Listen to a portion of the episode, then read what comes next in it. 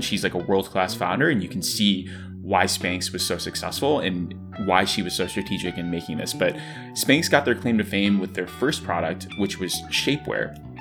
So, this first product that Sarah built was really to solve a need that she had.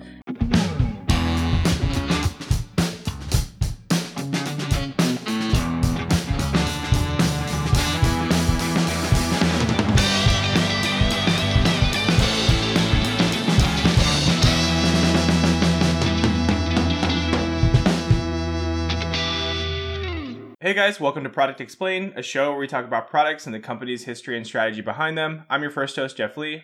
And I'm your co host, Mike Alkazarian. Jeff, today we're going to talk about something that you and I are probably knew little to nothing about before today. Mm, there's a lot of those topics. This is going to be like an eight hour episode. I think so. Uh, today's show, we're talking about Spanx, an American underwear brand. Yeah, so Spanx is a company that makes women's clothing, and this uh, episode is inspired by our masterclass episode. So give that a, a, listen if you like this one. But the first masterclass that I took was uh, Sara Blakely, who's the founder of Spanx, who sure Jeff will dive deep into. But um, you know, I've never used Spanx or worn uh, Spanx, but you know, just hearing Sarah talk the masterclass was just absolutely incredible. And she's like a world class founder, and you can see why Spanx was so successful and why she was so strategic in making this. But Spanx got their claim to fame with their first product, which was shapewear. So this first product that Sarah built was really to solve a need that she had. She wanted to look great in white pants. It's super simple, you know, like before, you know, I don't know anything about this because I'm not a woman. I've never worn white pants and like had panty lines, but she didn't want to have panty lines. She wanted to, you know, feel like nice and trim. So what she did is she actually took pantyhose that she had and she cut the feet off so she didn't have underwear lines and her body felt sculpted. And this started her whole journey of launching the business. And so since that original product idea, they've grown to so much more and so much more new categories. So that includes leggings, clothing, activewear, bras, panties, maternity clothing, really everything under the sun to be that holistic women's clothing band brand rather. And they're even getting into men's clothing, which is interesting. I actually didn't get a chance to click through and see the the men's products, but I thought that was interesting that they're starting to dive into that as a brand. But listening to, to listening to Sarah speak is just absolutely empowering. She's so passionate. You know, Spanx's purpose is to quote empower women. Their mission is to quote to invent and to enhance products that promote comfort and confidence in women. And that mission and that vision and that purpose comes through so strongly with Sarah. It's just mm-hmm. incredible. And it's, I keep referencing this, and she's definitely kind of that core personality persona of the brand, but it's a huge reason why they've been so successful. So, we can talk simply about Spanx's business model. Sp- Spanx's business model, it's a widget business model. You know, we've talked about previously on the show is you create a design, you mark it up, and you sell it. What I thought was interesting in from Sarah's masterclass is that she has a really interesting rule of thumb here. So she has this really keen ability to break down complex topics into easily digestible nuggets of information that are actionable. So her rule of thumb for markup is whatever your costs are, you should be able to sell that at retail for 5x. So if you're making a widget that costs $10 to manufacture, you should charge customers $50 that's like like very simple. So she could do the quick math when she was, you know, in the factories, you know, pitching the first idea of Spanx, um, to just uh, and quickly understand and uh, you know, hey, like we need to uh, sell this if it's going to cost me twenty five dollars for one hundred and twenty five dollars, you know, so on and so forth. Um, also diving into Spanx's business model, which makes Spanx a little bit different, is their go to market strategies. So Sarah wanted to come in at the higher end of the market and she also didn't want to promote. So she rarely promotes Spanx products. And so the reason why she said this is she didn't want to train customers to always look for a discount, you know, because if you start to train customers that, hey, I can get this for X percent off, like that might be actually become a purchase barrier because customers might just wait for the wait for a discount code, wait for a promo. So she wanted to really just anchor to that premium brand. Is like, hey, like this is our shapewear. You know, it's a very differentiated product. It's unique it's solving a problem that every woman has and we need to make sure that it you know it holds up to that and has that value so it was really interesting where she just placed that in the high end of the market segment and also i'll talk about later like how it helped her enter different channels but that's spanx in a, in a nutshell like we could dive into all the different products but Sarah almost feels like the product for this episode of, Product Explained. But yeah, Jeff, that's a you know how, how much like thought have you put into Spanx before this episode? Is is maybe how I'll transition to you? So not a lot of thought behind Spanx specifically. However, so Spanx is headquartered in Atlanta, and I'm from Atlanta. I've been around the Spanx headquarters before, like that area. So I'm aware of the product. I'm aware of Sarah, of course, but I haven't like dug too much deep into the specific products, the history behind it, etc. until we prepared for this episode. I wanted to also bring up this anecdote about Sarah. So apparently she surprised all of her employees with two first class plane tickets and $10,000 as kind of like a thank you. That's sort of the CEO that she is. It sounds like a lot of the people that work for the Spanx company and the brands are really just you know galvanized around her as a leader. So I think that's critically important. We don't really talk about culture on the show a lot uh, in terms of companies, but building up a really strong culture for the company is such a really great way to get people to deliver on your mission, especially in this case for inventing and enhancing products that promote comfort and confidence in women. So I, I thought that that was great. Um, you know, I think people really like working for for Sarah and Spanx, and so that, that probably is a big contributor to all their success. Totally. And so she had like a whole like lesson on masterclass on building a culture and talking mm, about you know okay. hiring the right people the timing you know and just having that critical culture so it was definitely like a, a super critical part of that and an interesting anecdote from this masterclass is she talked about her first hire at spanx was actually an operator and so she mm-hmm. just like you know she's like i am a saleswoman i am a person that knows how to communicate with people and get out, but I need someone that actually understands and can run this business. Mm. That's like I need to hire for my weakness. And then it was interesting that the second hire, which is like kind of unheard of for like a hardware company, was actually a, a PR person with no PR experience. Huh. So like the, the, the PR person was just someone that was like I guess like they were out for like a walk and like this woman had just found her product and was just talking about how passionate was she about this product and how it solves all these problems. And Sarah just stopped her. Was like, "Hey, like, do you want to just be my PR person? Like, like say like say whatever you just said to me, but say it to the public because like you're passionate about this and you um can grow this business. And then the th- third hire for Sarah was just an assistant, um, just for two weeks, like someone that just could help her, like, mm-hmm. uh, you know, plan her calendars, and do all this stuff. But that person ended up becoming her uh, product developer because, you know, when Sarah hired this assistant, she really just wanted an extension of herself. Um, so oh, Sarah could go do what she wanted to do and go sell. But this person was so good at, you know, coming up with like ideas and they had Sarah's same like flavor and vision that they became a product developer. So super interesting how it's like, you know, she had this culture. She just found these really passionate people that could really drive a product home or really aligned with the, the product mission and, and, and purpose. So, um, yeah, a bit of an anecdote and lots of those from my masterclass. yeah. I'm also interested in the like know your worth portion of this, which is do not uh, necessarily go into promotional strategy and rarely promote. I think there's a couple other brands that do similar things, or they do they spend like no ad dollars or try not to spend any ad dollars, and they kind of put all their eggs in the viral basket or the you know tell your friends NPS sort of basket. So I think that's also interesting. My guess here is that a lot of people that heard about Spanx heard a little bit about how good the product was from other people that bought Spanx, right? And not necessarily from Spanx themselves. And there's a lot more, I guess, social proof when it comes to hearing it from your friends and family about like, hey, this thing is great. You should buy this. And then you do your own research and dig into it. You learn more about the company and the brand and the culture. And you're like, hey, yeah, I can get behind something like this. Like, I don't need to um, hear it from them in some ad, which is the traditional way. So I thought that was really interesting as well. Totally. And the last like um thing that I'll say because I'm like reading my notes is uh Sarah said that culture eats strategy for breakfast. And I absolutely love that because mm, it's so true. Yeah. So let's chat about the history of the product. I think Sarah is a really interesting founder. So originally, Spanx was founded in 2000 by uh, obviously Sarah in her apartment. Prior to that, she was um, a graduate of Florida State University and she was selling fax machines in the Florida heat. So she's going door to door, or maybe, I guess, office to office, trying to sell fax machines. And she wanted a better alternative for pantyhose, which is something that Mike had mentioned as well. She didn't want seam toes, and then she didn't want the, I guess, like the seams to run up her leg after she cut them. Uh, funny story. I had to ask my wife what a seam toe was. Like I had no clue, uh, and she was like, "It's just seams of the toes." I'm like, "What does that mean?" I was like very confused about um, that concept. Uh, she invested five thousand dollars into her company and moved to Atlanta at the age of 27 to explore her concept. So she was kind of testing this like hosiery prototype with friends and family, focusing on custom size waistbands instead of one size fits all approaches, which is what everyone else was doing kind of in the pantyhose business. And then she intelligently decided to patent her design. when she was exploring names, Atlanta is famous for Coca Cola, for example. She was thinking about names that had strong brands. Uh, Coca Cola and Kodak were names that came to mind, which is funny because Kodak is like I think not as popular now. Um, Rochester's finest, man. oh, really? It's a Rochester thing. It is, yeah. Oh, I didn't know that. Gotcha. This is where our worlds collide. Um, Coca Cola and Kodak both have K sounds. Uh, and her research showed that constructed names were more successful and easier to register as a trademark. So she replaced the K's sounds with an X, and that's where she came up with the name Spanx.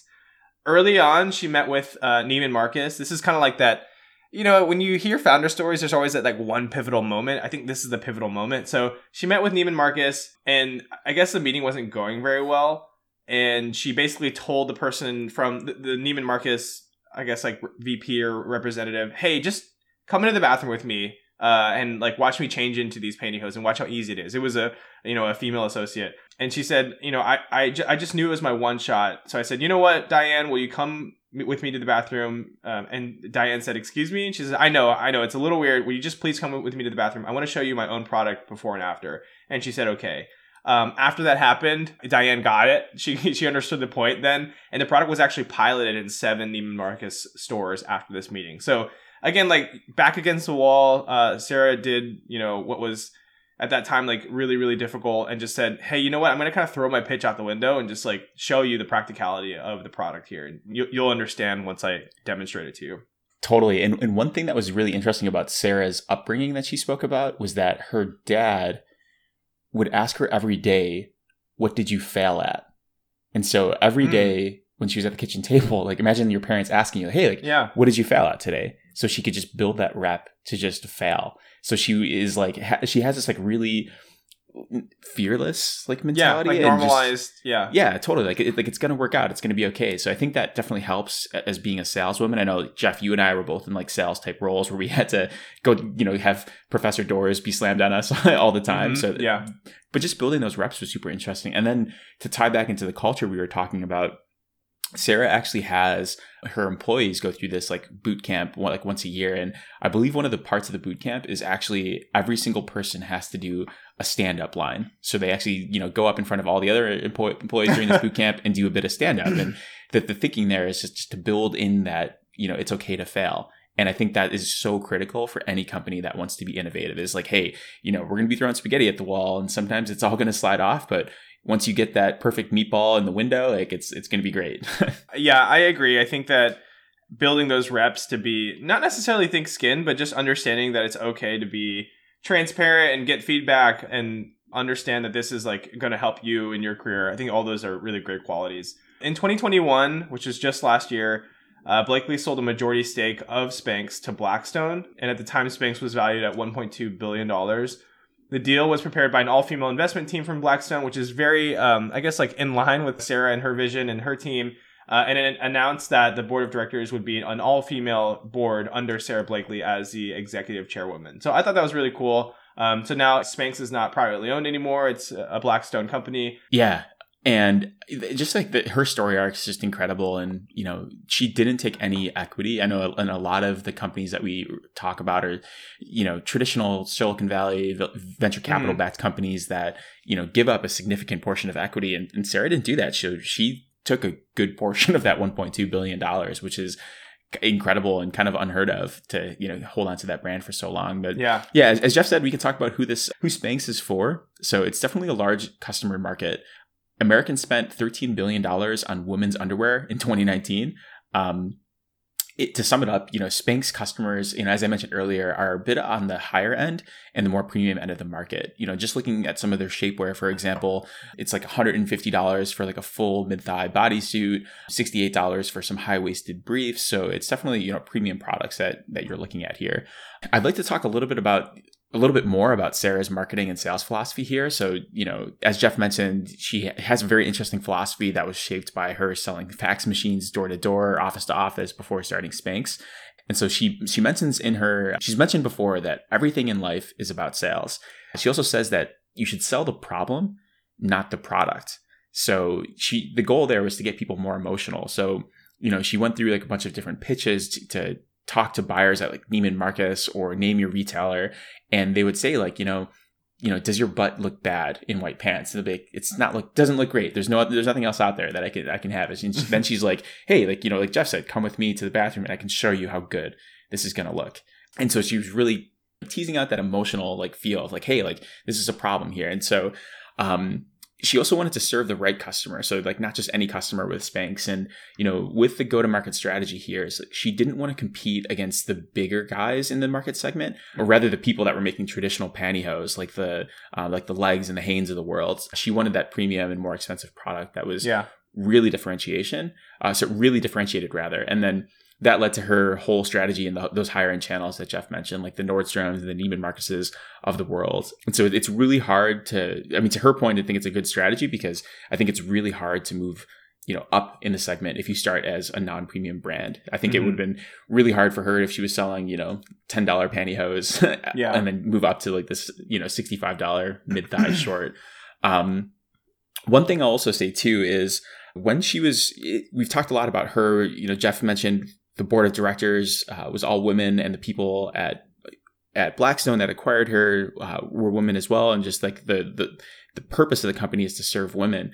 It was really interesting when Sarah spoke about going into her manufacturing facilities, uh, which were all in North Carolina. That's where a lot of you know clothing still gets manufactured today that it was all men. Like it was these men that were building their the existing products that had mm-hmm. never worn pantyhose before, like never put on a bra before. I didn't really understand the pain points and problems, and she, and Sarah didn't have that experience that she could she could she could talk to. So, you know, it, it was just kind of like really frustrating for her to see this like industry that's like you know hundreds of years old that had no women making the decisions and calling the shots so i love that she was able to take and, and solve a problem and just move this whole market towards building products that are actually built for women. And then the other um, inter- like interesting thing as I was diving into you know women's clothing is looking at bras. So if you look at like women's brassieres and even cup sizes and how like inaccurate they are, uh, the cup system was actually like started by this this guy, and he looked at one woman.